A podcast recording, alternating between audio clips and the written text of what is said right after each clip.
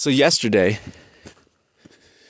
uh, I suggested to Eddie Thompson, a talented young spoon carver in the UK, uh, who's also an entomologist, studies insects, which my father is as well, that he name his spoon forms after insects in the same way that I've named my spoon forms after birds.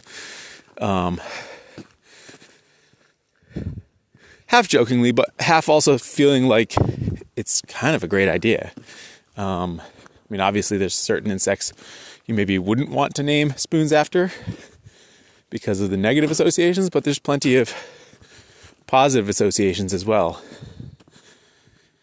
And he responded that he had thought of it, but he didn't want to steal my thunder. To which I immediately responded that he can't steal my thunder, that my thunder is unstealable.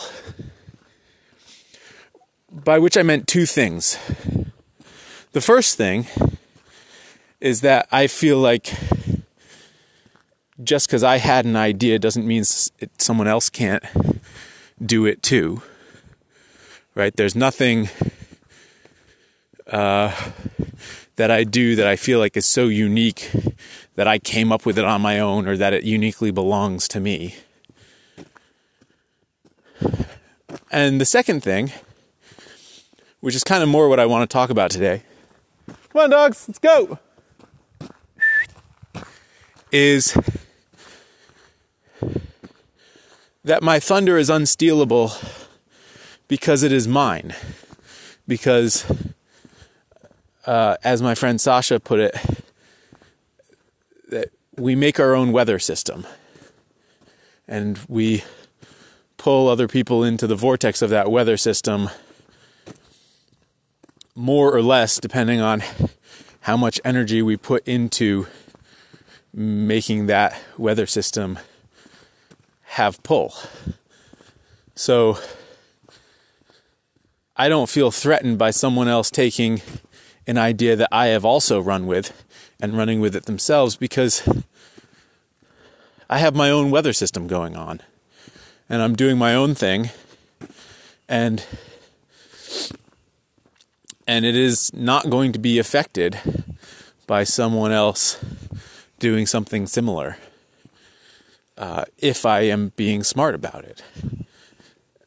I think when people feel threatened by that, it's because they are in a position where they can inherently be threatened by someone else doing something similar.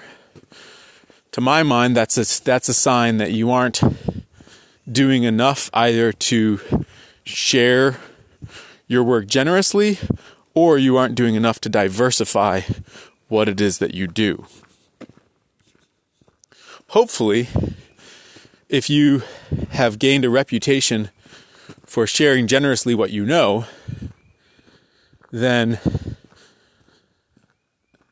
it won't matter what someone else is doing because you'll have that reputation that exists above and beyond whatever it is that you actually do. And if you have been smart about diversifying what you do and trying to have a voice within your community, then even if someone does what you do,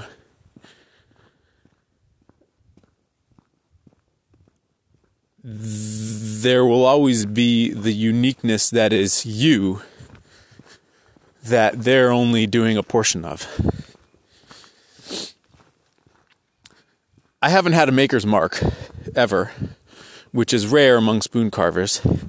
It's the fashion to carve some rune into spoons to indicate that you made it. And I haven't done it for a handful of reasons, but one of the things was that I always felt like if someone couldn't recognize my work without the maker's mark, they really weren't going to care that it was made by me. And that's totally fine.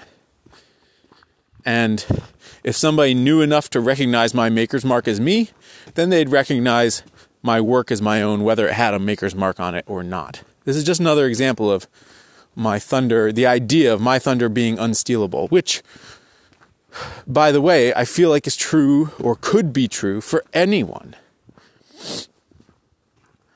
If you're doing work that is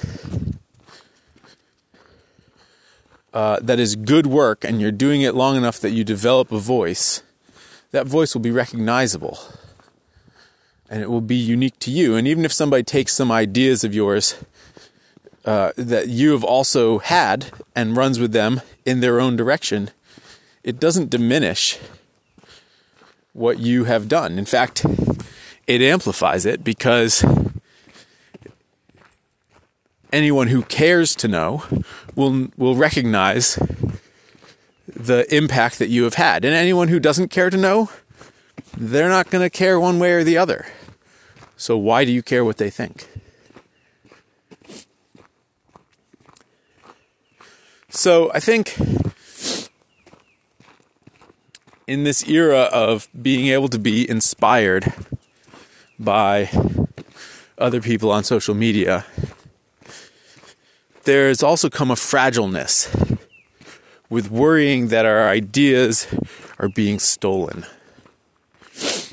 And people might come to me and say, well, my ideas are being stolen by somebody who's, you know, mass producing them and selling them at a fraction of the cost.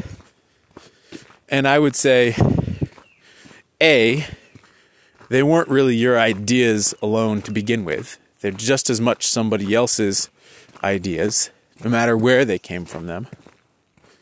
And B, let me go back to that, the first point. I, I believe that ideas are out there in the world. They're like they're like they're like things you find in a video game. They're treasure out there in a video game. They're out there waiting to be found. And just because you find it doesn't mean that some other player can't also find it. Come on, away from the horse poop. Let's go. Dogs, let's go. Come on, Maisie. Good girl. Right, so someone else finding an idea, even if they come across it from finding you, that is them uniquely finding an idea. And we all do this to each other. And so it's hypocritical to say, well, I came up with my ideas through originality, you did not. And this person came up with it through copying me. They came up with it the same way that you came up with it, through finding inspiration from somebody else. The second point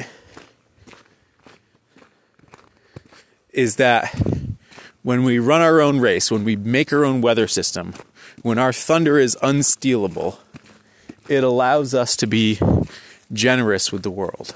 It it enables us to share what we know, and in the sharing what we know is built the reputation that further makes our work known for what it is and and makes our reputation which is more important than our work. Come on, dogs, let's go. Makes our reputation have a place in the world.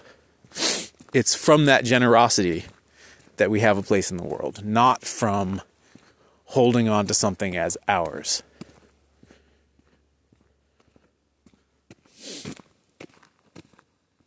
That's it. Thanks for listening, guys. Talk tomorrow.